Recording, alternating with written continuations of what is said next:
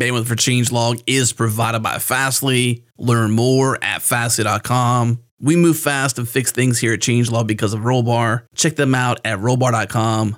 And we're hosted on Linode servers. Head to linode.com slash changelog. This episode of Founders Talk is brought to you by Hired. One thing people hate doing is searching for a new job. It's so painful to search through open positions on every job board under the sun. The process to find a new job is such a mess. If only there was an easier way. Well, I'm here to tell you there is. Our friends at Hired have made it so that companies send you offers with salary, benefits, and even equity up front. All you have to do is answer a few questions to showcase who you are and what type of job you're looking for. They work with more than 6,000 companies from startups to large publicly traded companies in 14 major tech hubs in North America and Europe. You get to see all of your interview requests. You can accept, reject, or make changes to their offer even before you talk with anyone. And it's totally free. This isn't going to cost you anything. It's not like you have to go there and spend money to get this opportunity. And if you get a job through Hired, they're even going to give you a bonus. Normally it's $300, but because you're a listener of Founders Talk, they're going to give you $600 instead.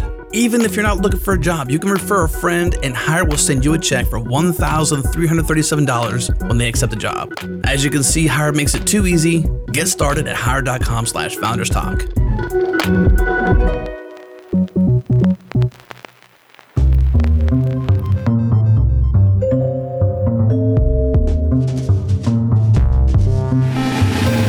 Hello and welcome to Founders Talk. I'm Adam Stacoviak, host of this podcast and editor in chief of changelog.com. On this show, we talk with founders, CEOs, and makers about their journey, their lessons learned, and the behind the scenes of their companies. On today's show, I'm talking with Mikael Cho, founder and CEO of Unsplash. Unsplash is the most popular place on the internet to get beautiful, free images and photos you can use in any project.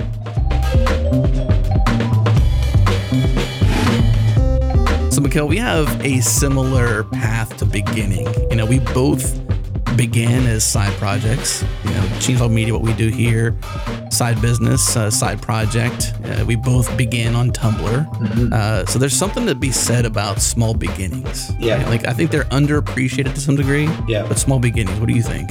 Yeah, I, I think culturally making a big thing of things is kind of celebrated, right? So quit your job and go and do the thing, or um, quit this and go on American Idol. You know, it's like this big altering shift thing.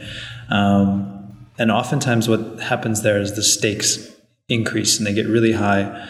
Um, you feel that you have to you know right away replace you know anything that you any path that you may have been going on and it almost creates like a prison for creativity for you you know you, you become obsessed immediately about how does this become a business and support maybe my full-time livelihood or my family and all these things um, but that really can hurt a lot of projects that are kind of fragile and too early So of course the the business we're talking about is not Crew. It's it's Unsplash. Un- Crew was your the thing you were doing at the time, right? Yeah. And Unsplash was the side project turned to be your main full thing, the thing you're doing now. yeah Can maybe we um maybe I can share my version of what I think Unsplash is and you can fill in the gaps. yeah sure May- Maybe that's what we could do. Sure. Just to be fun about it, to, to switch the roles here a little bit. So I think Unsplash, uh, to me now, I mean, there's there's like uh, five years of history here to go back on, but you know, I look at it as a place that, as a consumer or a user, you can go and get free royalty photos that are super awesome,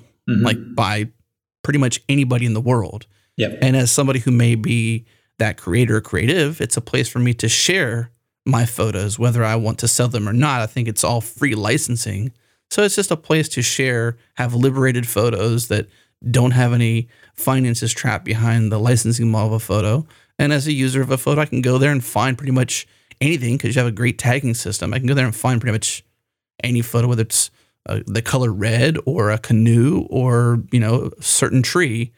I can pretty much find some sort of photo to, to fit my needs and use that freely, pretty much in any form of media. Does that somewhat summarize the utility of Unsplash? Yeah, yeah, that's that's exactly what it, it is, and um, what it's meant to be today. You know, it's really an open photography place, uh, and that means people can freely come and go in terms of using the photos or adding to the the library that's growing.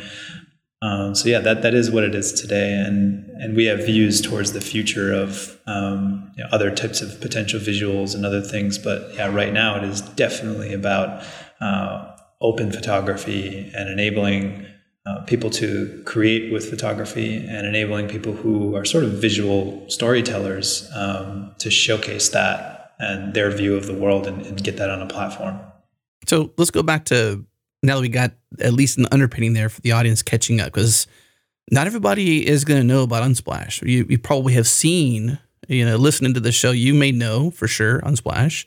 Some of you may be catching up like, oh, Unsplash, sweet. I love this. This is awesome. And you're five years, you know, post the launch of this thing. Humble beginnings, though, going back to the beginning, this was a side project that saved things for you yeah, it you know it was sort of like uh, if I understand it correctly, you had a story of like you were getting photos for your business crew, which uh, you can describe if you'd like to, but you you did a photo shoot. Uh, you you only used one of them, so you had all these spares left over. You're like, what should we do with it? Yeah. And Born was was the beginnings of Unsplash. So maybe go back to 2013 to this launch, to this time frame of like what Unsplash was to you, so we can kind of like dig into the you know small beginnings. Yeah, yeah, and uh, the previous company, Crew, which Unsplash was spun out of, um, also had sort of similar beginnings. Um, humble, trying to figure things out. It actually started uh, as a Mailchimp newsletter with a just a Wufoo form, um, and what it was is we were trying to figure out a unique way of connecting talented designers and developers with high quality projects. So my whole background, uh, I had worked in an agency, I worked in a design studio, I've been a designer myself, um, and I just saw these problems in this issue of finding creative work and getting creative work done with all that extra sort of legal, financial, timing, project management stuff that often gets in the way. Uh, so Crew was like, how could we remove all of that and just make it easier to do creative work and for good people to connect with good projects. Uh, and so when we started the site, first it's about how do you figure out how to find projects, right? Like that's the biggest problem that any independent designer, developer, studio agency is going to have anyway. Uh, and so Unsplash, I basically fit into that as the idea. Uh, and originally, we didn't know what that idea was yet but what we did have is you know, after we launched that first version of Crew, um, we were building the first version of the site, trying to find photos, and we were always thinking about how could we potentially solve a problem that you know people who would be coming to Crew who might hire a designer or even designers who are looking for projects, what could be just really useful for them. Um, and when we were doing this photos for our homepage, we were like, this is a, still a really crappy process to try to find good photos that you can very clearly use. Uh, and so when we did a photo shoot and we had all these leftovers, we thought, what if we just created that ideal site that we just kept looking for and couldn't find? You know, every image was high resolution. Um, all the the photos were under the same conditions. You could just freely use them. Uh, the original tagline we had was "Do whatever you want." Uh, we just wanted to be super, super clear that there's no strings attached, uh, and even the sizes. There's no like you know low res or watermarks or any of that stuff. Um, so we built that in about just an afternoon with 10 photos, uh, and we were going to do 10 photos every 10 days, because we actually didn't know how we were going to get any more photos than that. So we figured we could keep up with 10 every 10 days if we needed to ourselves. Um, and I just put a little submit link on the site. Uh, Unsplash was actually available as a domain, so that was nineteen dollars, or that was nine dollars, and the Tumblr theme was nineteen dollars. Um, so in total, we spent twenty eight dollars and about three hours. Um, put it up. I actually put it up on Hacker News. Didn't think anything of it. Um, I thought maybe you know a few hundred people would find it useful, and that was good enough for me. Uh, and then, yeah, a few hours later, actually got a text message from the photographer that we worked with, and he's like, "Oh, where'd you, you know, did you that that site, you know, that you were telling me about and what we were going to do with the photos? Um, because my portfolio site is just blowing up right now." And I knew I only put it on Hacker News, so I went back there, uh, and it was number one. So we had uh, 20,000 people sign up within those first couple hours. Uh, I was using a Google form and Google Sheets to track the signups and uh, we actually crashed the Google Sheets because the number of rows at the time was maxed out at, at 20,000. Wow. So yeah, there was all these like crazy things. We had that even the photos were hosted with public Dropbox links.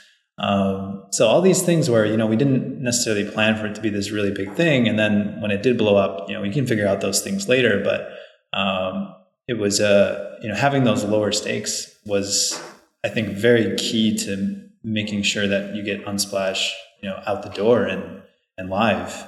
Uh, so that was yeah sort of the the beginnings of it. And what ended up happening is Unsplash became the number one referral source for Crew. Uh, in that first year, it was referring almost 80% of the projects that were coming to Unsplash. Uh, and even over time, you know, two, three years when it was still a project within Crew, um, it was referring between 30 and 50%. This is different worlds though. So you got photographers, sometimes they're designers, right?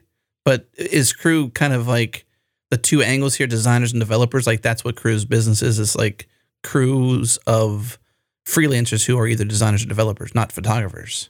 Right. Yeah. But so it's like even the, like a, an off access referral. Yeah. So there was so much, uh, I think, traffic on the site that even the subset of people who would come to Unsplash who weren't designers and developers, but they needed photography f- to build a website or to build a mobile app or whatever it was. Uh, those were the people who would then end up posting a project on Crew to hire a designer or developer.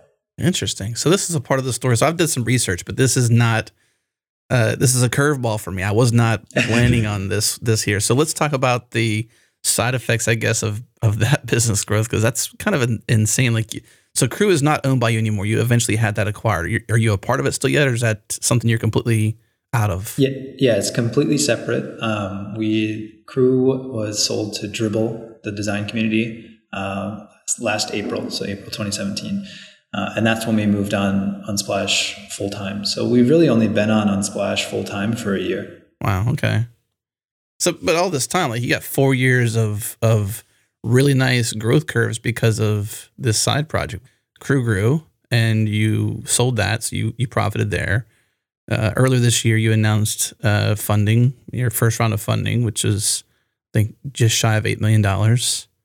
So you're you're now in this first year of focus, I guess maybe new focus, money driven focus, because you don't make any money, right? Like you don't have a product. You're not selling something with Unsplash. Right. Yeah. With with Unsplash, the original intent was to be a, a referral source for Crew, and then you know, the business model of Crew would be basically the business model of Unsplash. So Crew making money could sustain Unsplash not making money, and it'd be a fun, rev, you know, a lot of uh, referral driven process, like a, a nice to a real nice uh, sibling in the in the business family, so to speak. Right, correct. Like you, you could approach it very similarly to uh, a free blog right. that a company might produce, and ideally, what they're trying to do with that is uh, refer some people or generate awareness for the brand. Um, so Unsplash was kind of like a blog on steroids. Right? Yeah. It was it was more useful. People could come back and use it many many times. Um, and it it's sort of in the end game though it still did the same thing. It would refer people. It raised the awareness of crew. So, I guess I'll ask the million dollar question here, or how many millions of dollar question? Why sell crew? Uh, so what happened in the last few years? Uh, we were growing and we we were looking at the trajectories, and actually Unsplash was growing even faster than Crew, uh, but the referrals actually started to change. So what happened is, uh, as Unsplash grew, it moved into all these other sort of use cases for people. Um, so people weren't just using it for websites or mobile apps; they were starting to use it in presentations, uh, blogging, um, graphic design, you know, pretty much like everything that needed visuals. So there was about eighty percent then of that that new um, that usage that was going to Unsplash wasn't necessarily uh, a fit for referring to crew. So though Unsplash was growing, the referrals to crew weren't necessarily growing at the same rate. So uh, I guess the motivations of having this free thing that was a nice sibling for a while there is somewhat divorced from its original uh, I guess bonuses like this happy accident, so to speak, to unsplash a lot of referrals, a lot of growth for crew because of it. But over time, they started to sort of divide and, and divorce from their their parallels in business or right. as, as products. Yeah, and we knew, you know, sort of before Crew was built, you know, there's a lot that you need to build in. So if you're thinking about you know automating project management, uh, helping people find projects, and doing that in a, a, scalable way with software, that takes a lot of time to build. So we knew Unsplash would kind of be like the front porch. You know, people could hang around before Crew was ready. Mm-hmm. Um, but a few people would come in, and then over time, you know, Crew would would eventually um, sort of take over and go its own direction with the people um, who were ready for. Who, sorry, sorry about that. It's okay. Um, yeah, so for I'm just going to put this on airplane mode also. This happens every once in a while. In a little cameo phone call is no big deal. it's all good. Um, yeah, so we we knew that would happen eventually. Um, so when it, we saw that sort of written on the wall in terms of the numbers, we we did think a lot about. So what does the future hold for both Crew and Unsplash? You know, how should should these things coexist? Should they be separate things? Uh, what could Unsplash really be? because Unsplash, we hadn't really had that that forward sort of conversation yet about it. It was more built into um, the crew sort of system. Uh, and so when we saw that that shift in where things were headed, that's when we started to look at okay, there there's maybe something very very very um, life changing and interesting with what's going on with Unsplash. Um, so let's really study that and and understand what's happening there and, and where we actually see it going and could there be a business here remind me the timeline again. So crew was an acquisition in 2016 right? Uh, 2017 2017 so what, what part of 2017 first part or second april part? 2017 okay. And so you announced funding or this new round of funding which i'm assuming is going to give you some financial runway on into 2018 so you're you're aprilish in uh, in 2017 with the separation of crew then you seems like you spent some time to really think about the kind of investors you wanted to work with. So that actually takes some diligence, not just like, hey, yeah, well, let's just divide these things and go conquer and get some money and boom, there you go. It's it's a lot more articulate than that. Can you can you def- define the articulation there of that process? Yeah, uh, and with Crew, we had raised funding as well. So you know, I'd been through the process. Um, we have existing and supportive investors who were also coming into to Unsplash. So basically, what we did is we um, set up a, a, mirror. So Crew and Unsplash were exactly the same. All, all the current investors uh, owned in Unsplash what they owned in Crew, and then we started from there to think about how do we now um, raise investment for Unsplash. And you're right. A lot of what we thought about was where do we want this to go. Um, so largely thinking through that philosophy that we believed in first, uh, and then working our way backwards, then saying, cool, this is the philosophy we believe in. Um, who are the investors that would fit with this philosophy? Uh, and you know, you're, you're going into fundraising, you know, that's the, sort of the ideal case where you can pick from the investors who are great, who also align perfectly with that philosophy.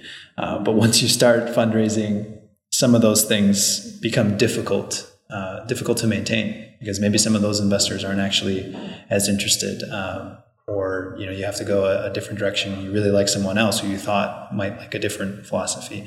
Um, so we were yeah we went through it was basically a eight to nine month preparation. Um, so setting up understanding the story of unsplash you know what is it that we're really building towards? What do we have now? And where is that going uh, who do we want to invest and really sort of setting up that list um, figuring out how we can reach those people because many of them I, I didn't know. You know didn't have you know, I didn't go to Stanford I'm not in San Francisco um, not in New York. So figuring out how to reach those people and, and setting up that whole process. Uh, and then yeah starting to just go and try and see you know how this fits with people's minds um, and it was a, you know, it was a relatively long process. You know, we went through and um, being from you know, Montreal and having this sort of difficult to categorize photography business. You know, is it open source? Is it uh, like Wikipedia or is it like Instagram? Is it like VSCO Cam? So that was sort of um, some of the, the, challenges that we had in, in articulating what we had and making sure that we did have the right investors. Um, so basically, starting in the fall of uh, 2018 is when we started to talk to people. But everything from that you know beginning of the year of 2017 to that fall was preparation to go into talking to those people. Little correction there. You said fall 2018, but I think you meant fall 2017. Sorry, fall 2017. So if it's fall 2018, then you're in the future. That's a whole different conversation. One I'm I'm down to have with, but uh, makes more sense to focus here. So okay, so that's interesting. So fall 2018, or sorry, you got me mixed up now. Fall 2017, you're still now you're ready. You, you've done the necessary prep. You spent you said six to eight months of preparation to kind of understand your brand, who you are, why you are, where your what your direction is, how to describe your company. Because you're right, it's sort of this interesting to describe photography business that I don't even know. Do you even produce any of the photos yourself? Is it all community driven? I'm sure it is, right? Like yeah. you you've got your own profile, but you got ten photos on it, so you're not yeah. a heavy contributor. sure, you're being used, but you're not the majority of the right. community. You're a minority, although you're a founder. Yeah. So you're in fall 2017. You announced funding in in early this year, 2018. Yes. You spent you know what three four months fundraising. What's fundraising like for you? Uh, usually, you know, in the past it's been pretty quick. This one was much longer, and I didn't really expect that because Unsplash had been growing really well. Uh, but I think there's there's a whole bunch of factors at play. Uh, one, I think the main one, I, I don't think you should push too much on external factors. I think you should always first try to look inwards. And when I look at myself, you know, when I started pitching and talking about Unsplash, um, I wasn't as refined as I was until you know five months later when we started to get the first term sheets from investors who were who were interested. Uh, when I first started, and then I look back to to that, uh, I was probably thirty percent of the quality of where I ended up at towards the end of our process. And you know, think about that for a moment because it took us six to eight months to get to that level you know so that first 30% and, and being where we thought we were ready um, we i still you know was nowhere near the the level of quality where i think that we ended up uh, towards the end of that process. What do you mean by quality?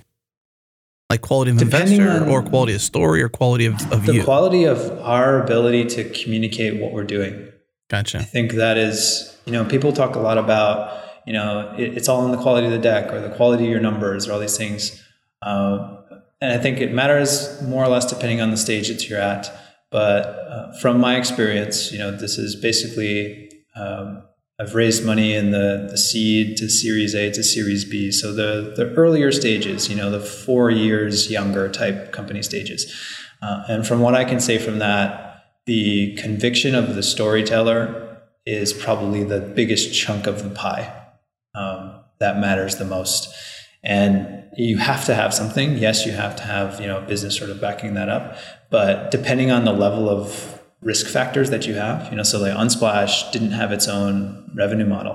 You know, we didn't have um, that sort of pedigree of coming from San Francisco, New York, and fitting as a sort of a consumer product. So there's a lot of, um, I think, preconceived risks that we weren't able to check off. Uh, and I think we got better and better at people getting over those once they saw our conviction and we communicated a lot of other things better. We communicated why our strategy is a certain way towards you know those things. Why does it really matter for this business to be based in san francisco or new york? Uh, why haven't you monetized yet? Or what are you thinking around that?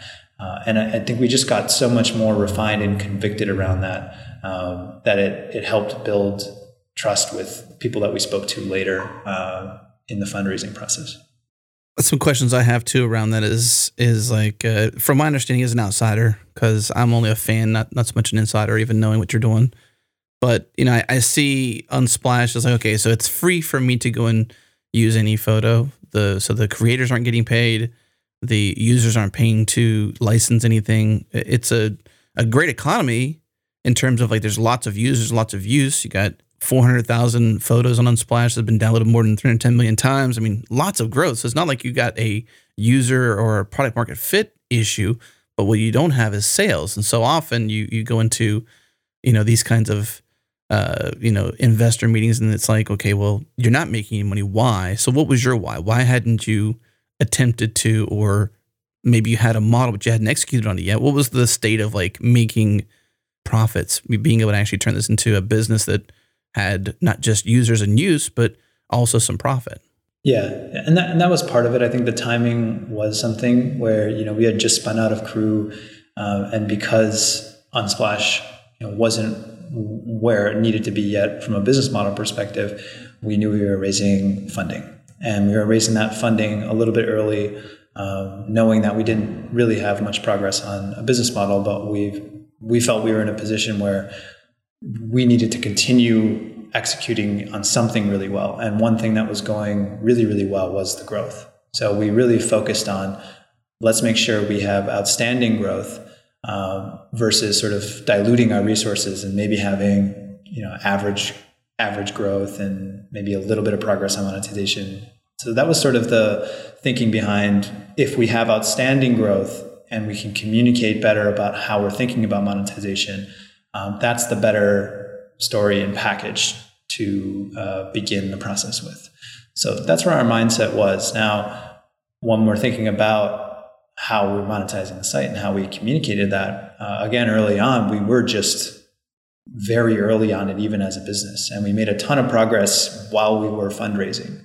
Um, so, probably about three months in, you know, we've been signing pilots. Um, we had a much clearer definition of like how, what are the economics that could actually work um, to turn this into a strong, enduring business. And because we had multiple ideas, um, but there wasn't really one that was super refined that we were um, convicted on, not just in the way that we spoke, but we had proof. Uh, and so we went through those. The pilot that we did have um, was actually with Google. So we have um, it's a partnership with Chromebooks, which is their computing. And uh, what they're looking to do is associate Chromebooks with high quality computing. And so we were able to um, leverage Unsplash in a way to do that with them um, using photography in a, in a really interesting way that's unique to Unsplash. Uh, and in the future, basically, Google Chromebooks uh, or one of our partners like this would be paying for that distribution of the photo. So the number of people who are downloading or seeing that photo, uh, that's how we would be monetizing the site. And you could basically look at it as a visual Google. So people go to Google, you search for what you're looking for, you have some sponsored results that show up above the, the different search results. Uh, and that's how we were actually looking at Unsplash. So you'll go to Unsplash, you'll search for different things. You might search for shoes, for example. Uh, and then on the top, you might see some images that Nike is sponsoring or another brand is sponsoring. Uh, and the really interesting thing that we see behind that is um, it adds value to the platform. So that that image is not just showing up in your feed. So you see this a lot of times with Facebook or Instagram, you know, that something gets interjected in your feed and you don't follow that person. It's just an ad. You don't expect it. It kind of like feels like it's getting in the way. Uh, what we're seeing with Unsplash is because you can actually download and use the photo, it's actually deeper than the view. And we see a lot of people who uh, are actually already choosing to download photos that have branded content in it. Interesting. So is this business model being executed on now? Is that the direction?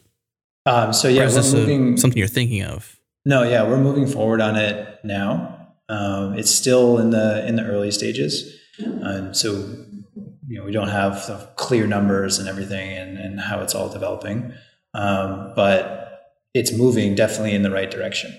So we're very excited about what it looks like. Um, we've you know got some early results that I can't talk about yet, but uh, it's aligning a lot with how we see the world and what could basically sustain the platform and be great for everybody who's involved. It's great for um, our par- any advertising partner. It'd be great for our contributors. It's great for the users, and it supports Unsplash. So the state of the company essentially is you're in a what I would consider, and correct me if I'm wrong, then is a post raise race based on what you said before that you didn't have an ex- a model you were executing on to sustain yourselves, and now you are. So in this moment, uh, at least post this first raise, is you're trying to define either one or several models that help you live as a company. Right, correct. So our our focus is in two main places. There's still a lot of room for us to grow. So we're continuing to uh, to throttle on the growth. We know how to do that and where that can come from. And then the second piece is on the business side and and monetizing. So yeah, exactly. We have uh, many different ways of how it could be sliced and how it could work, and we're just looking for the the best fit for the ecosystem. So this model you just described now is is one of several, I'm sure. Yeah, there's a few that that we have, um, but we're we're trying to focus. Um, you know, not go and try to do three, four things at the same time. Uh, and we have a strategy that we've thought about that for how those different things could affect growth and how those different things could affect you know the resources that we have and the number of people. Because we actually um, we have a small team. We're only 17 people. Yeah. Do you have revenue currently? Not yet. We are on the uh, the cusp of it with a few things which will uh, as, yeah as soon as we've um, got something going we, we talk about it with the, the community and share it publicly. So we're close to that, but um, not there yet. Now, in the in a post earlier this year, I think it was just after your raise uh, post that you shared was was talks about blockchain, and I've heard uh, you know, so listeners of the show may not be perfectly intimate with blockchain, but we as a as a podcast network are intimately familiar with blockchain, and there's a lot of people who uh, look at blockchain as a great way to solve some really interesting problems. That was described quite a bit. This model you're talking about that we just talked through was not talked about at all. Is blockchain part of this model? Is blockchain at all involved in what you're focusing on now? Yeah, and so the lead investor for the the round that we just closed in, in April 2018, um, that was Simple Token. So yeah, it's a blockchain company and how that happened is we had been talking with them uh, about potential ways that we could partner. And we didn't necessarily look at this like um, blockchain, you know, is going to be the, the savior for charging for photos. We looked at it as blockchain may enable uh, some of these ideas that we're already thinking about in terms of monetization um, to be significantly better for everybody. Um, so that's largely how we're looking at it. So you know, any idea that we talk about from a monetization perspective, we're also thinking about how could blockchain make that easier, faster, or better. Um, and that's that's largely the the marriage that's happening there. And it may enable you know something totally different, um, but that's that's kind of how we're thinking about it. We're looking at what are the unique things that blockchain would enable within maybe an existing idea or strategy that we're talking about, uh, or could it enable something totally new? So, what are some of the unknowns there around blockchain? I mean, obviously, it's newer. It's still in, you know, proving itself in lots of places, but it's certainly got great use cases. How is it being applied here? Yeah, I think still figuring out the use cases where blockchain would be so obviously better than anything that you could do with fiat currency right? So there's we've seen some of these um, consumer platforms where you know people get paid to contribute or these sorts of things, um, but and, and there's tokens that are created in exchange. Uh, but you can also ask the question of like how much how much better is that? You know, if if Reddit Gold um, the, econ- the sort of token system that exists inside of Reddit. What if that was run on blockchain? Would it be significantly better than this, the system that where, where it is now? Uh, I don't necessarily see that as being significantly different or better. Um, but I think there could be a combination, you know, of things that happen. And, and we're looking into like a bunch of the little interactions that happen on Unsplash. So we look at the download and um, our the interesting thing that we have with our download is uh, because people don't have to credit, the photos can end up anywhere all over the internet. So is there a way that we can potentially um, figure out the the line of creation for you know so there's original photo that gets posted and then all these things get made with it after uh, is there a way that we can connect all of those people somehow like right now um, technically it's uncertain uh, but could there be something um, within blockchain technology that could allow us to do that better maybe um, there's also different things um, that help the Unsplash ecosystem function really well. So, for example, uh, photo tagging.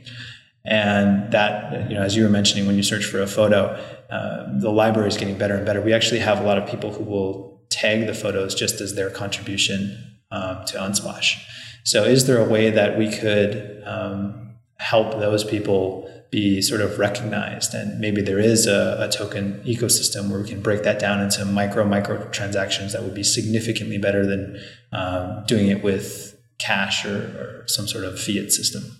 So let me understand this correctly then. So going back to the which these seem like two different models, or not two different models, two different thoughts, but not two different models. Where you have, let's say, Nike, for example, you use them as a, as a as your in your analogy of sponsoring. Let's say you know some of the results could be they're sponsoring the the photo. I'm not sure who the money actually goes to if it's just you or the photographer or whomever, but that's where the money comes into the system. And say I go and tag a bunch of photos. It's just somebody who loves to tag. And because you have this cryptocurrency blockchain based model where I'm getting tokens or some sort of, you know, digital currency because, hey, I put some effort into tag, you know, 10 photos a day because, you know what, I, I maybe I earn five bucks a month. I don't know, just something, just whatever. I don't know what the money actually is, but that is that the model then? So you have sponsored things from brands, which makes sense because that's how images work. And Instagram has proven that model being very valuable. And then the money gets spread around by either creators or contributions into this economy, and they get paid through, you know, blockchain enabled cryptocurrencies. Yeah. So we look at it as there's you know different people who participate in Unsplash. There's the contributors, there's the right. consumers, there's potentially the advertising partners. We have API partners who've integrated you know, the Unsplash library into their products, uh, and each of them sort of have this you know, spend earn buy ability, and that's what we're thinking through. You know, what would uh, how could an API partner earn, and then what could they spend that on? You know, same thing for the the person who downloads photos how, how could they potentially earn and what could they then spend that on? So that's sort of the thought process that we're going through. Um, and that's, that's sort of building this, this whole ecosystem for all the people who are involved.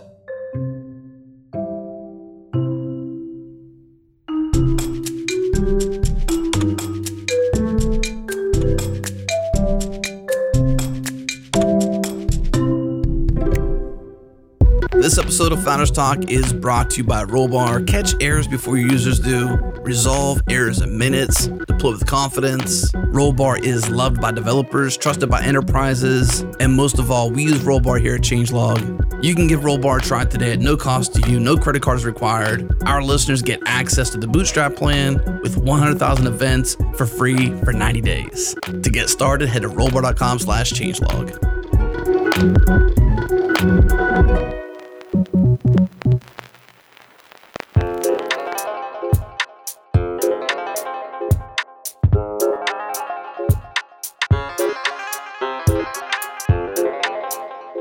Let's talk about levers of growth. You know, we talked earlier about like, hey, you don't really have a growth problem. You know, every business has a how do you make money problem. That's just natural. So you're gonna be in front of investors, like you'd mentioned and you're going to be able to talk about that growth story really easily. And here's our upside because here's where we've been going. Here's our trajectory. But here's where we're on the financial side. And we've talked through that. But let's talk about some of the levers of growth. Let's get into the details of like things you're intimately involved in. How do you grow Unsplash? You mentioned that you've got different types of customers. You've got API customers, You've got potential future sponsors, You've got contributors, You've got you know all these different stakeholders, so to speak, that are a part of the Unsplash community how do you pull the different levers of growth? What are some of the common levers for you? For us, I mean, uh, the big focus is uh, the photo download. So if we had to pick sort of one thing that we're really focused on driving forward, uh, it's that. And that is because it's sort of a measure of the, the main use of the site.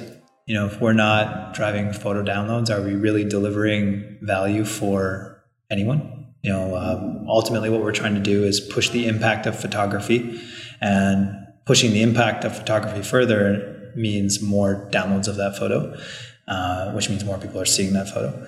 And the same thing for um, people who might be know, sort of using these photos. If people aren't downloading them, then maybe they're not useful. Uh, so we really look for driving that forward. Uh, and then how do we do that? So if you know, you can, this can get really complicated. You know, you, people run through all these different referral strategies and all these different things, and how do you layer on, you know, social graph and get people to refer five friends and all these things. Multi-level marketing. But, yeah. okay. But if but if you look back at the things that sort of took over um, uh, a new sort of behavior and how people were acting in sort of a, a new way towards an industry, there's kind of two main things that happened. One was the search wars. So Google, you know, Google against Yahoo and Alta Vista. And then the second was uh, video. So you had YouTube and Vimeo and, and the different platforms that were competing there. And ultimately what what happened in both of those cases is the company that built the better way to discover and search the, the actual library, uh, and had the better library were the ones that won. And so that's that's really our focus. And it sounds kind of boring and simple, but basically how that breaks down to us is build the best search and build the best library. Uh, and as a third unique thing that we have, because um, the photos, you know, they go through the API and we can distribute those in a unique way off of Unsplash. Uh, we also drive that third piece forward. Um, so it's API partnerships, building a better search, and, and building a better library. I definitely want to earmark the impact of an API, which I want to dig, dive into specifically a little later on. But uh, I'm glad you touched on that because that's something that people don't often think about. Like the reason why YouTube wins or has won uh, with videos because it, you know creators. It's a great place for them. It's a great place. Like if I'm researching pretty much anything, yeah. A, a, new barbecue for the backyard, a new camera, a new computer, a new interface for audio, a new microphone, you know, a, a specific XLR cable. Yeah. Like literally for any of those examples, treasure troves of content on YouTube. They found a way to monetize that themselves. They found a way to, a way to pay the creators. And so the YouTube model is definitely a rinse and repeat model for platforms like yours. So is that like your you know, for lack of better terms, poster child of like, hey, we're gonna follow this. This is this is what we're gonna do, but whatever else you're also gonna layer on top of that. Yeah, I think we take inspiration and just try to learn from uh, a lot of these things that happen because you know it's like every 20 years, sort of the old older platforms get shifted to to newer platforms and new paradigms, um, but the human behaviors roughly stay the same. So I more look at what were the human behaviors um, that are still consistent and that won't change and that haven't changed. Uh, those sort of more define the playbook than you know let's just copy and paste um, these different yeah. business strategies that may have worked at that period of time, but you know wouldn't necessarily work right now. Well, let's talk about the the basics of that then, though, right? So you got creators, and I want to talk on this too because I did some research. Okay, and part of my research was on YouTube. Yeah. Uh, and you know our pho- our photographers creators getting taken advantage of is a question being asked by some of the community and i want to talk about that but let's talk about the basics so you've got a platform you got the library right so you got plenty of phenomenal great photos like I, I haven't dug that far but i've never seen a bad photo on unsplash so that's a good thing maybe that's a brand thing i don't know how you do that but whatever you're doing to, to do that keep doing it so there's no real bad photos that i've seen so you got great content right but you know, then you've got the layers of search, and then you got the creators who are creating that content, which is photography, photos. So is is uh, you know, while you may not be copying and pasting YouTube's model, you may be at least you know finding trying to find ways to pay the creators. Let's talk about that then. You know, paying creators is that something you're as part of this model you're working on? Yeah, so we look at when it comes to people who are providing photography, and we provide photography. You know, I've got a few up there. And, ten. Like to put more, you know, but those are my ten best by far.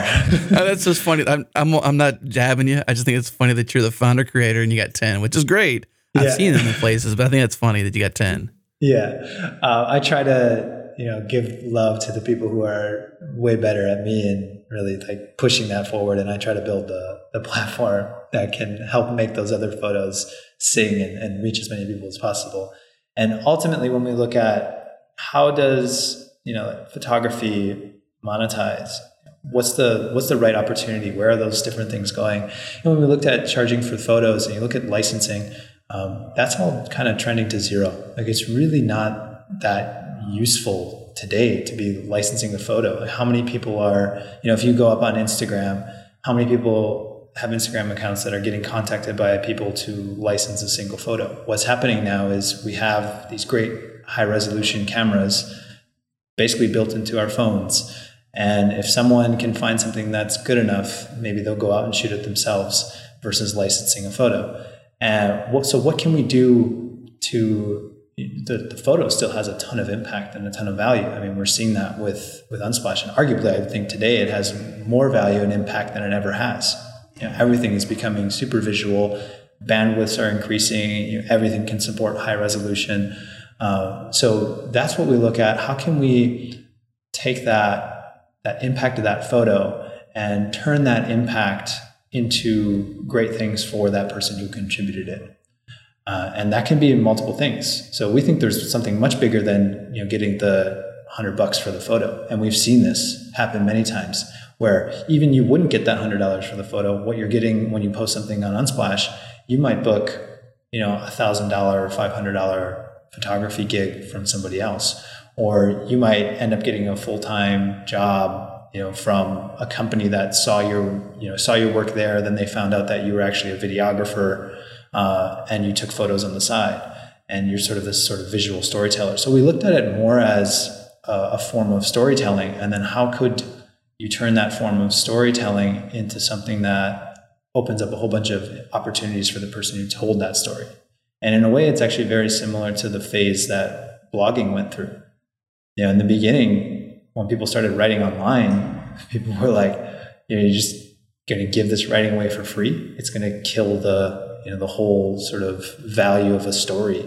Um, but what ended up happening, I think, is people learned okay, I could tell, I could give these stories that I have away for free in service of something else. Right. I might be able to um, increase the exposure of my business, my core business, which is worth way more than I could ever charge um, someone for just telling you know this history story of of uh, of crew and unsplash. You know instead i can reach 10 times or 100 times more people by publishing it online and giving it away for free. And because i'm reaching so many more people um, there's a, a larger number of those people who may actually find the, the core value of my my other work you know where out where where i make money elsewhere um, as the thing that's really useful and valuable to them from a monetary perspective so we look at a lot of that. How can we use that initial photo as basically the introduction to this contributor? And that contributor may be a photographer, but they may be an, another type of creator. It may be a, a, developer or a designer or a writer. Uh, but you've reached people, you've uh, connected with people through that photography. And so, how can we grease the wheels for different opportunities that that could create for you? So, one of those examples of somebody who's not a photographer that I know of is Jeff Sheldon. And I think yeah. he's been in examples of your posts and that was interesting. Like he's really good with photography. Yeah. And he's got a great studio. He's got a cool brand, lifestyle developer designer brand. But uh, if you're not familiar with Jeff Sheldon, his brand is Ugmonk, ugmonk.com. I've bought shirts from Jeff. I've met Jeff in person. He's a great guy. So that's an interesting, you know, like impact of unsplash kind of person that has I don't even know today how many photos you share, but it's a small handful. You know, yep. his Iceland trip, uh, his office, different things, and he wasn't able to quantify his personal gain from sharing on Unsplash, but he has no regrets. Yeah, right. His brand, his personal brand, his products and his shots are out there, so it's it's it's uh, around awareness, things like that. Like he didn't go on there and say, "How can I leverage Unsplash to build my business?" It just was sort of like this accident. Yeah. It's that's a hard thing to explain to creators though, right? Like and that's where I think the question of like are photographers being taken advantage of it comes up is because like well, you know, you've been able to grow your platform, you raise money, and it's all these you you use kind of thing maybe is happening. But there actually is a lot of, you know, value translation here that is just sort of like hard to describe. You know, hard to pin back. The Jeff Sheldons, for example, are hard to you know, say, hey, Ugmonk has grown X, but because of Jeff's sharing on Unsplash, for example. Right. I mean, and this is the this is the problem that people have faced in you know sort of the shifts in advertising over the last you know, 10 years. You know, everybody thought cost per click, you know, so obvious. I can pay a couple cents and get people to click directly through on this thing and buy something. Um, but what we really do, and if you look at your own behavior, um, nobody really shops like that anymore, especially today. You know, we don't like expect to see an ad and then we go and click it and then we buy the thing. You know, we're kind of floating around. It's like sort of I see it as we're in this ambiance, right? And we're going around on the internet and we're sort of floating through different things. We're get, seeing opinions, we're seeing different things here and there. Uh, and the useful things are the ones that grab our attention. And when you have that attention, that is becoming the, the most valuable thing today. And because everything is so open, um, if you're just creating useful things and you have people's attention, um, that becomes a way to push that into potentially something that is monetizable. We saw this this shift is happening in a lot of creative industries. I mean, we saw it with music, right? Things moved to streaming, and you weren't making as much as you used to on a single song or an album. But what a lot of artists did is they shifted from expecting to make everything from you know each individual song and instead they said well i could leverage this music as almost a way of storytelling for the more lucrative parts of my business which is merchandising or uh, concert ticket sales those sorts of things. And you saw this with like chance the rapper was someone who did this. He just sort of gave music away. You know he was posting different things um, and he was using soundcloud and that sort of accelerated his growth into a place where um, he could push sort of more of that attention and audience into things that that he was able to monetize. Uh, so yeah, I think there's that that that shift that's happening, and it's if you've and I totally get it. Like if you've made money in one way for for a long period of time, and then there's shifts or changes that are happening to that, uh, you're looking at like who are the people who are causing that to happen, and where is this all going to go? Um, and so we do look at that as you know, is that that's a responsibility for us to figure out how how does that shift towards the future uh, because we do have a platform that allows people to share photography openly when you started this did you think that what you did in 2013 this side project would have such a huge impact and and in quite quite literally disrupt and change the photography industry the way at least the way that licensing is is has happened, you know, with stock, stock photography, for example. You know, like you made it free. It was open to everyone to contribute as well as use. And, you know, there was questions of whether you're, you know, this round of funding would say, okay, well now Unsplash turns into a Shutterstock 2.0 or whatever. Um, you know, did you think that when you started that thing back in 2013 that this would be the effect? No way. I think you could tell from the original way that we built the site. You know, like Tumblr, uh, Google Sheets, public Dropbox links. You know, just that alone. Like you, you know, with a public Dropbox link, technically you're not supposed to even have more than I think 50 to 100 people seeing that. Like that's not the intent. Um, yeah. So that was sort of where my expectation was. Uh, and I, I, thought it was just too early. You know, at the time, still, you know, the minimum resolution that we had for submitting photos on Unsplash um, could not be hit with mobile devices. Uh, it, so you needed to have a high quality camera to shoot, you know, the, the requirements that we had. Now it's, you know, with a with your iPhone, um, you can 4x the minimum that we had at yeah. that time. So it's pretty crazy to sort of see all the external things that sort of lined up all at the same time. Uh, and I think Unsplash was almost even better off being part of another company where it could build up in the way that it did. You know, it kept the the quality really high, um, the community really strong, the ideals are really strong, uh, and I think sometimes you know if you accelerate through those steps too fast, um, the foundation under the company um, isn't strong enough to withstand things you know that happen later. So I, I look look back at all of that, and I actually think you know all of those that perfect storm um, was actually helpful to getting Unsplash to where it is now. I love that first homepage. I was telling you in the pre-call that I've I've been a fan of Unsplash since the beginning. I can remember that original homepage. Yeah. And I can remember you saying 10 new photos a week and you actually delivered on that. And that was pretty cool. Yeah. And uh, they kept being really good. I didn't yeah. have an exact use for them every single time, but I was always like, wow, okay, they keep adding to this library. So likely when I come back, there might be something here for me in particular if I have a use for it. But like, right. I was always impressed with like your minimalism, uh, your humbleness, your focus, and your ability to deliver on that original promise, which was like great, great photos. And then only with the shift towards like phones these days, like I mean, what a perfect storm, as you said, that uh, that now we have a professional camera pretty much in my pocket, your pocket. Anybody who can buy a smartphone these days is going to have essentially 4x, as you said, the the minimum resolution required to post to Unsplash. Yep. So that's crazy. Yeah. What's the correlation to Instagram? I mean, because I went back in my time and I was thinking, like, okay, Unsplash, in my research, I was thinking Unsplash is 2013. I remember my first post to Instagram was 2010, mm-hmm. uh, October 12th, 2010, actually.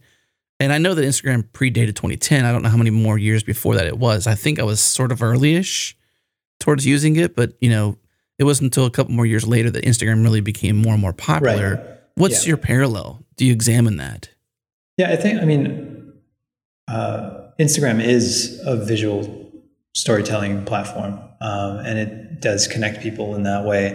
Uh, it doesn't have that same utility side on Splash, so uh, we sort of look at photography in, in two ways. There's the entertainment side, and then there's the utility side. So actually being able to use the photo and, and make with it.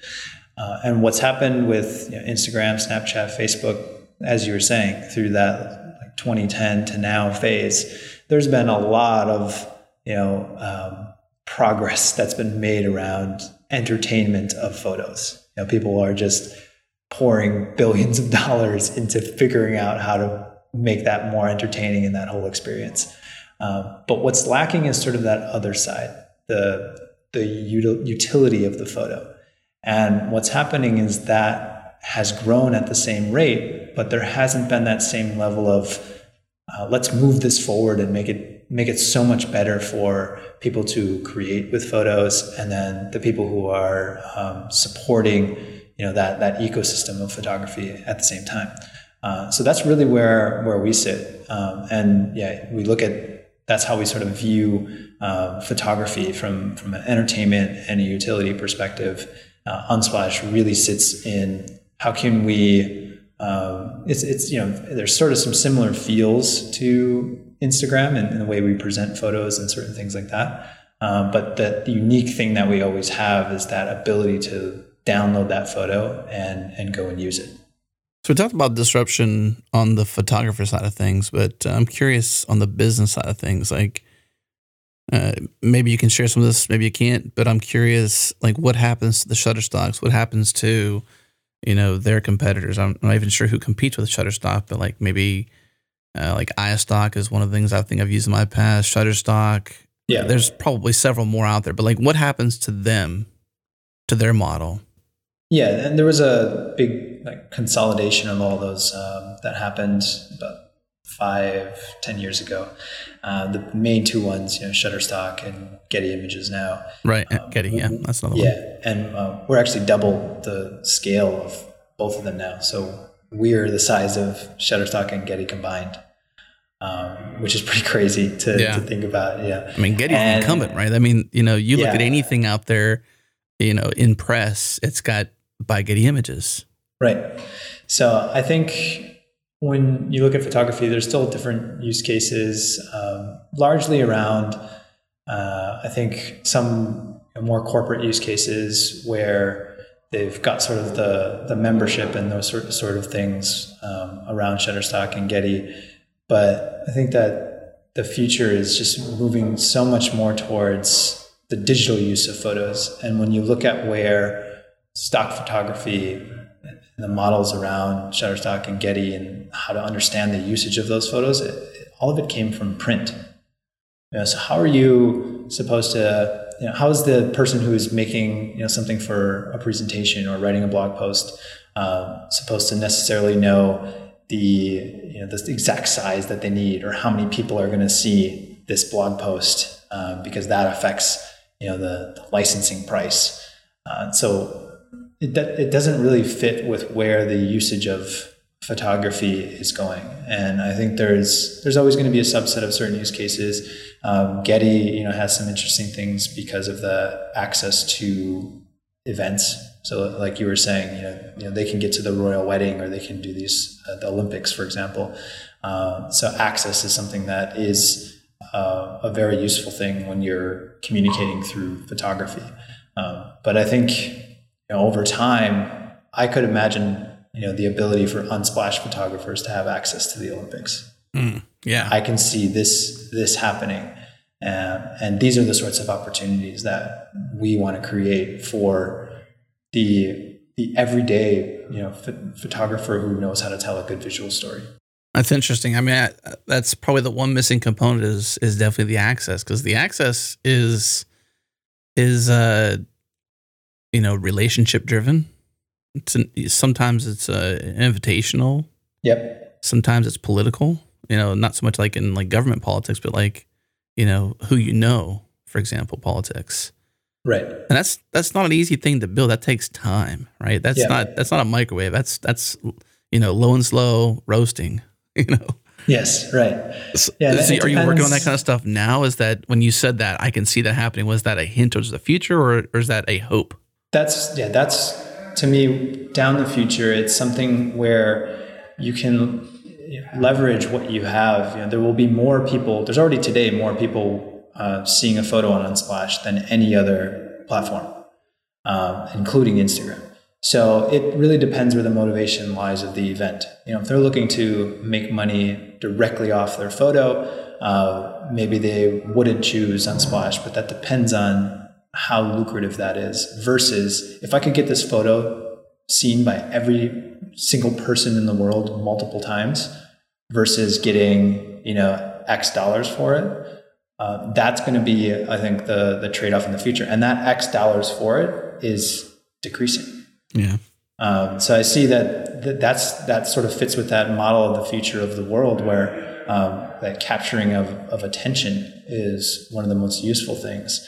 Um, and we see that in, in different places where people are giving photos on Unsplash. You know, um, an example with Jeff Sheldon, if we go back to that, he one of his newer products that he made that he did a Kickstarter project for, uh, he had some of that product photography and he posted it on Unsplash. You know, Jeff, I think in Jeff's eyes, he's doing that same math. He's like, I could, you know, try to charge for these photos, or do I want a thousand times more people to know about this product and then buy this product. That's probably worth way more. Uh, and then I might have a customer relationship long term versus this single use for a decreasing amount of value that I could maybe get on, on charging for the photo. Uh, maybe even more particular with Jeff, like who would buy him? Like if they're to market his new product, like who's going to license that? I don't know. Right. Maybe maybe yeah. a small handful. Yeah, it's right. It's, it's and and you see this. Uh, we know the distributions of what this looks like in in stock photography. There's like the top one two percent um, who actually make the most, and then everybody else is making almost nothing. The the math that we did last year, uh, it's about six hundred bucks that you would make on a full collection of photos. Right. So you, if you took every single photo you had and uploaded it uh, on a stock photography site, it's likely the, the average is 600, and that's that's based on a sort of normal distribution curve. That curve is actually skewed, so you'll probably make 10 times. It's most likely you'd make 10 times less than that unless you're a really good photographer. So, is the motivation to share on Unsplash? Is it is it for like notoriety then? Like, what what motivates somebody to contribute? Uh, specifically their photos, their creative work? Yeah, I think there's a core um, few sets of reasons that drive everybody, right? If we look at most things that we do, um, there's often a, a couple reasons why that, that make up that pie. And I think people have varying percentages of how that pie shakes out. So someone who contributes a photo on Unsplash, it may be you know 20% they just want to actually just give to the project and you can you can tell that There's some people who don't put any link in their profile. Right? That means that, or even their their name is just like their first name. So they're not trying to leverage the photo for anything. They're actually just trying to give to to the platform. Um, so they, if their pie is probably the most like altruistic, right? They probably have ninety percent. Um, I just want to contribute to something bigger than myself. Uh, and then you might have a 50-50 split from somebody else where they've said, you know, I've gotten a lot of value from Unsplash. I download the photos, I use it a lot. Um, my way of giving back is to now contribute to, to the site as well. Yeah. Uh, and maybe, you know, I'll, I'll, I'll, be able to drive a little bit of recognition for my other work. So they, they might be a 50-50 split. Uh, so that's, that's roughly what it is. You know, there, there's probably a combination of, of recognition, of contributing something um, bigger to yourself. Uh, and then the, the third piece might be, you know, how can I turn this into a specific sort of business objective? Well, I promised that we would come back to the impact of your API because I think this is a big deal for you. I imagine it's the underpinning of most of the tech you're building upon because you, you got partnerships being built on this thing. And, yeah. you know, it, somebody might hear API, okay, great. Uh, no big deal. Let's just code that up and boom, it's there. Like this is a big deal. You got yeah. to keep this thing up. I mean, you got stability. You got. I'm sure it's probably a part of your powering your search. You know, like this is a big deal to you. Can you describe to me, you know, where you came up with the, you know, how you knew this was a need, and then the first steps to sort of like understand the impact this API would have for you in your future.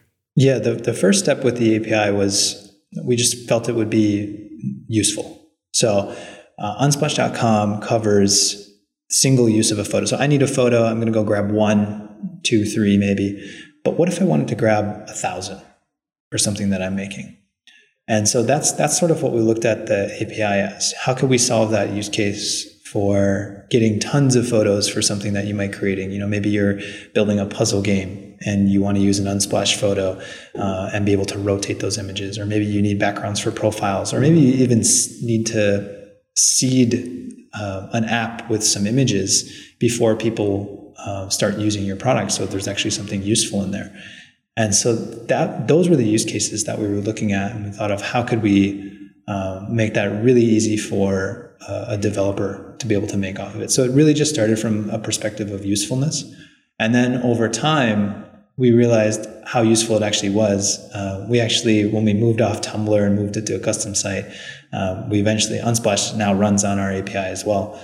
So it, it is the the core, you know, the beating heart of of Unsplash. Uh, we have 500 API partners running on it now. Some of the biggest ones are, are Medium, uh, Google Slides, Trello, and the powering all the photography inside of those products.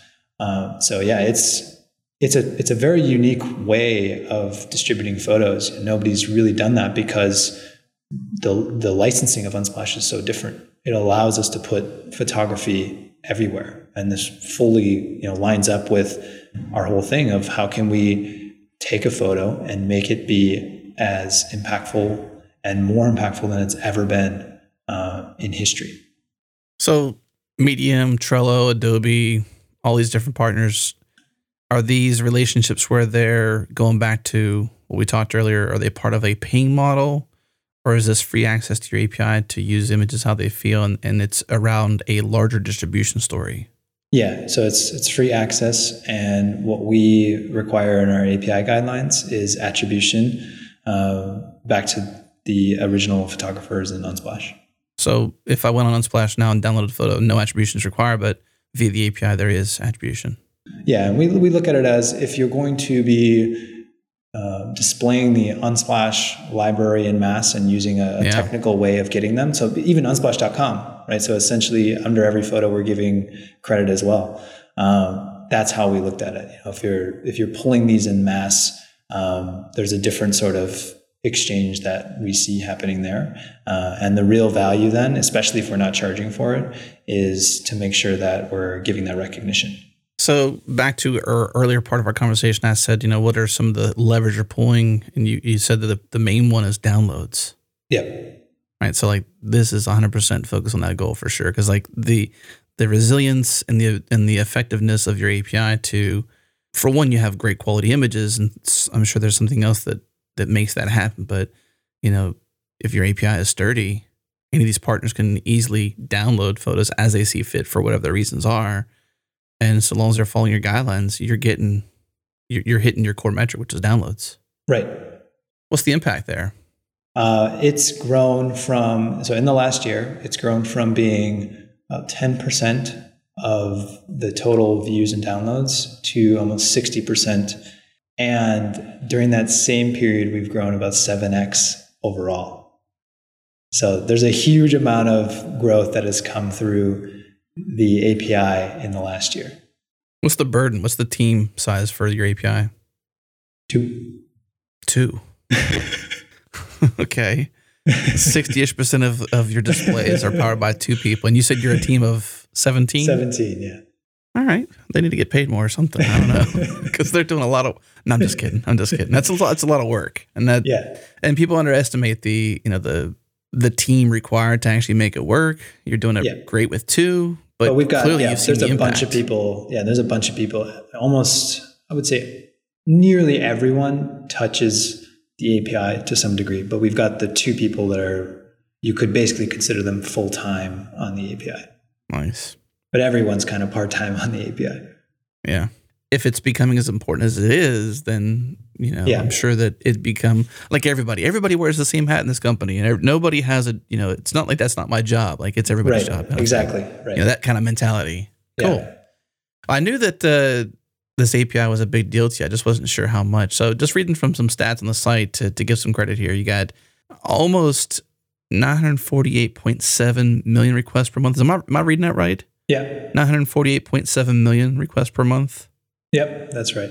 So moving on to the next stat, 568.3 thousand free photos and 89.8 thousand photographers. Yes.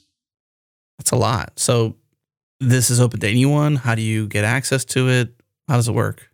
Yeah, so the API is open. Um, if you're doing something special with it, we just have an email on the API side. So unsplash.com slash developers is where all that info is. Um, yeah, we, we keep it as open as possible. And then once you're sort of scaling up, um, we figure out, you know, how we can help with either opening up that access even more um, or trying to even do something together to share what you're working on. And if I understand you correctly, you intend for this API to be free, unfettered access. Yeah, so it's totally free. It's open to use, um, and yeah, we're it fits totally with what we're trying to do, and we want to keep it that way for as long as possible. Cool. Mikael, is there anything on your horizon? This is a this is a question I didn't prep you for, but anything that that people may not be aware of, or it's completely un- unknown. This this something on the horizon you're, you got going on that you can announce here on the show. So, I, I tend to overshare. I get really excited, and I drop things on Twitter. Um, so I don't know if I've dropped anything. Yeah, I think we've we've spoken about most of the the stuff. I mean, we don't have anything No secrets. Yeah, um, and it'll be up there on Twitter, if anything, um, probably before anything else. Let me ask a different way then. What's the what's the next big thing for you in the next month Yeah, so that you can uh, tease? Yeah, next uh, in the next month we we do have uh, an interesting thing that's coming up. We're actually trying to solve the creative use of not safe for work content. Oh, okay. So right. that's that's an interesting um, project. So obviously we're doing certain things with Safe Search, but um, I think we've got a pretty unique creative take on uh, another element to it that nobody's ever done. yeah. Good luck with that. Thank you. You might hear the name. It, it the name has a ring to it. You gonna you gonna say the name? You're gonna Oh keep no, it. we'll we'll keep we'll keep that. okay, You, will okay. you'll know the name. You'll know the name when you hear. it. Stay tuned. All right, cool. um, well, Mikael, I I have nothing else. That was, I mean, I was, I loved going through your history. To I know this call kind of ran a little longer than I even expected to. I mean, I, I really wanted to cover a lot of stuff. The only thing that we didn't talk about that was on my list, Yeah. and uh, I at least want to link it up and give it a name drop was, uh, was flip the funnel from Yes. the CEO and co-founder of Mailchimp. Um, I think that's pretty interesting. His perspective. I discovered that as part of like learning about you, what Ben shared about why he hates funnels and how you flip it instead of saying, "Hey, you know, you got all your leads and you got all the spam the heck out of everybody kind of mentality, and then the customers Yeah. you love down at the bottom, you flipped. And I'm I'm sure that based on this conversation, you have us, you know, you took that to heart. There was even um, a Twitter stream that you shared, which we're we're already talking about. We'll we'll spend two more minutes talking to this. Yeah. Um, I liked point five, six, and seven. You said instead of seeking to hire lots of new people, focus more on helping your current team be great. Uh, tweet after that was instead of seeking out lots of superficial new relationships, focus on going deeper with the ones you already have. And point seven was new and more isn't always better. I love this one, by the way. It might seem easier to get a new one uh, rather than work on the one you already have, but the best stuff in anything is found at the deeper level. You know, rather than try to grow more and bigger and better, focus on what you got already. And focus on the customers you already have already. Focus on the customers that love you. That to me really resonated with me. So I appreciated you sharing that that sentiment from Ben. And uh, I had not known about his TinyLetter, which I love, by the way. So I'm, Yeah. I, am just earmarking that for me. So anything you want to share about that in closing? Yeah, it's, I uh, I think it's something that you can think through for everything that you're about to do. Um, reversing the funnel is like so counterintuitive to everything that we're taught to do. We're taught, you know, once you solve this problem, go on to something else. You know, go to the you go to the crying baby instead of the one that's calm. Um, but if you reverse that mentality, you're you're you're doing something totally different than what most of the world does. And actually, uh, most of the good stuff is is sitting in there. You know, spending more and more time with your great customers than um, the ones that are always giving you trouble over the small things. You know, that's sort of an example. You know, wh- what does that balance look like? What would happen if you would spend? Because you know, you've seen this. There's there's t- good people tend to hang out with other good people. And so if you're if you're nice to the good people, uh, the chance that you're going to get another good you know potential customer out of that uh, increases. And uh, it's it's an interesting thing with a lot of things like the the one where seeking new relationships. Um, I think you see this at networking events all the time. People will disregard you. They will literally shake your hand, and you will be in there trying to have that conversation, and there will be a moment where they just turn away. You know, they've sort of got this internal clock. I see 200 people in this room. I need to meet all 200 of them. That gives me one minute per person.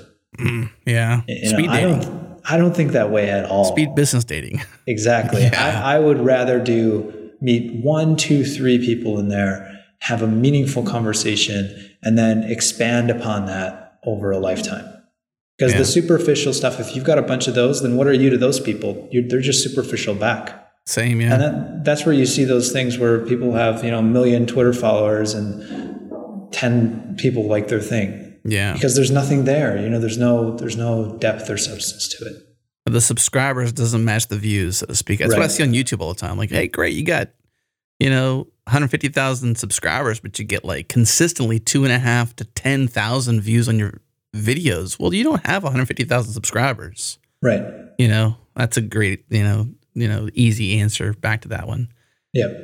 Well, Mikael, thank you so much for sharing that tweet stream. I'm gonna link it up in the show notes to this, uh, and and even more so for exposing me to Ben Chestnut's uh, TinyLetter. I'm not sure if he keeps it up, but I've subscribed. Uh, and this one in particular was from 2013. So I mean, this Yeah. is like the beginning of of Unsplash for you. So like, what a great time. Yeah, for him I to share I- I, look at it every year. I end up, you know, back on that post again. It's a constant reminder for you. Yeah. Yeah, I can see that. Well, thank you so much, Mikael. Thank you so much for what you're doing for the disruption of, uh, of the liberation of photos and finding ways to sustain your business, uh, finding ways to provide value to, you know, not only the creators but the users. And you know, I love what you're doing. I'm I'm really glad, having been a fan for so long, getting a chance to circle back, dig into what you've been up to, uh, and then have this conversation with you. It's, it's been a real honor. Thank you so much. Thank you, man. Same for me. It's been an honor. Thank you. All right, thank you for tuning into this week's episode of Founders Talk. Do me a favor, if you're enjoying the show, if you love it, if you received any value whatsoever from the stories being shared, share it with a friend, head to iTunes rate it, review the show. If you know how to tweet a link, tweet a link.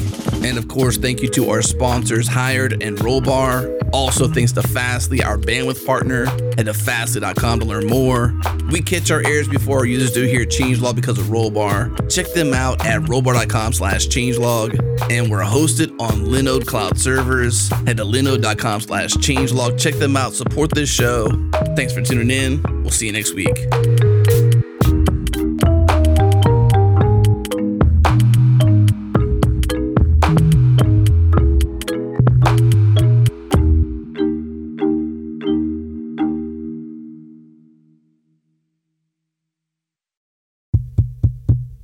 Hey, you still here? Oh, okay, cool. Uh, a little Easter egg for those of you tuning into the after show, even past the music. One, thank you for listening. Two, if you've got a founder, CEO, or maker that you've been admiring, somebody that's just impressed you, been influential in your life, somebody's story you want to hear, share their name, share their email, share their information. Let me know somehow, some way.